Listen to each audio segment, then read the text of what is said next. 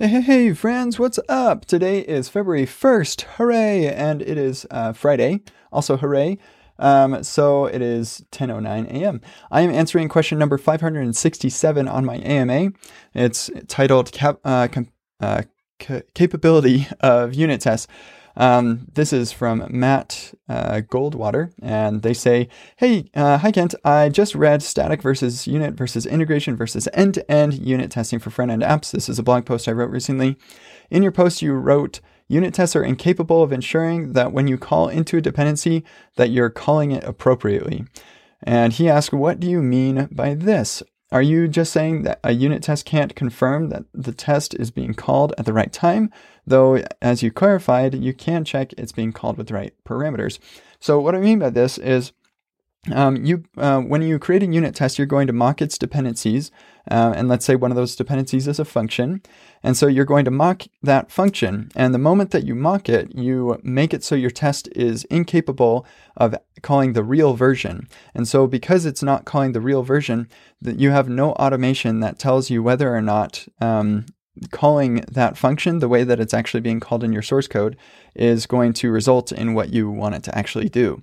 Uh, so, for example, um, it, like let's say uh, I have an example of this um, in the blog post. Actually, I think um, it is. Uh, oh, and it looks like uh, the link to the blog post was messed up for a sec. Let me find that example really quick. Um, mock. Yeah, I don't. I actually don't think that I have it in here. But yeah, let's say that we're um, we're mocking out a um, get winner function for a thumb war, and the get winner function takes a player one and a player two, and it returns um, you know whoever won from that. It's using some AI or something to figure out who should have win, uh, who should win.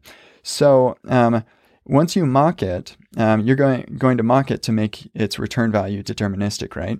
So um, you could potentially um, make it uh, like call with the player two uh, and player one, like have those arguments switched, and there's no automation that you have um, to ensure that your your mocked version is behaving the way that the real version would.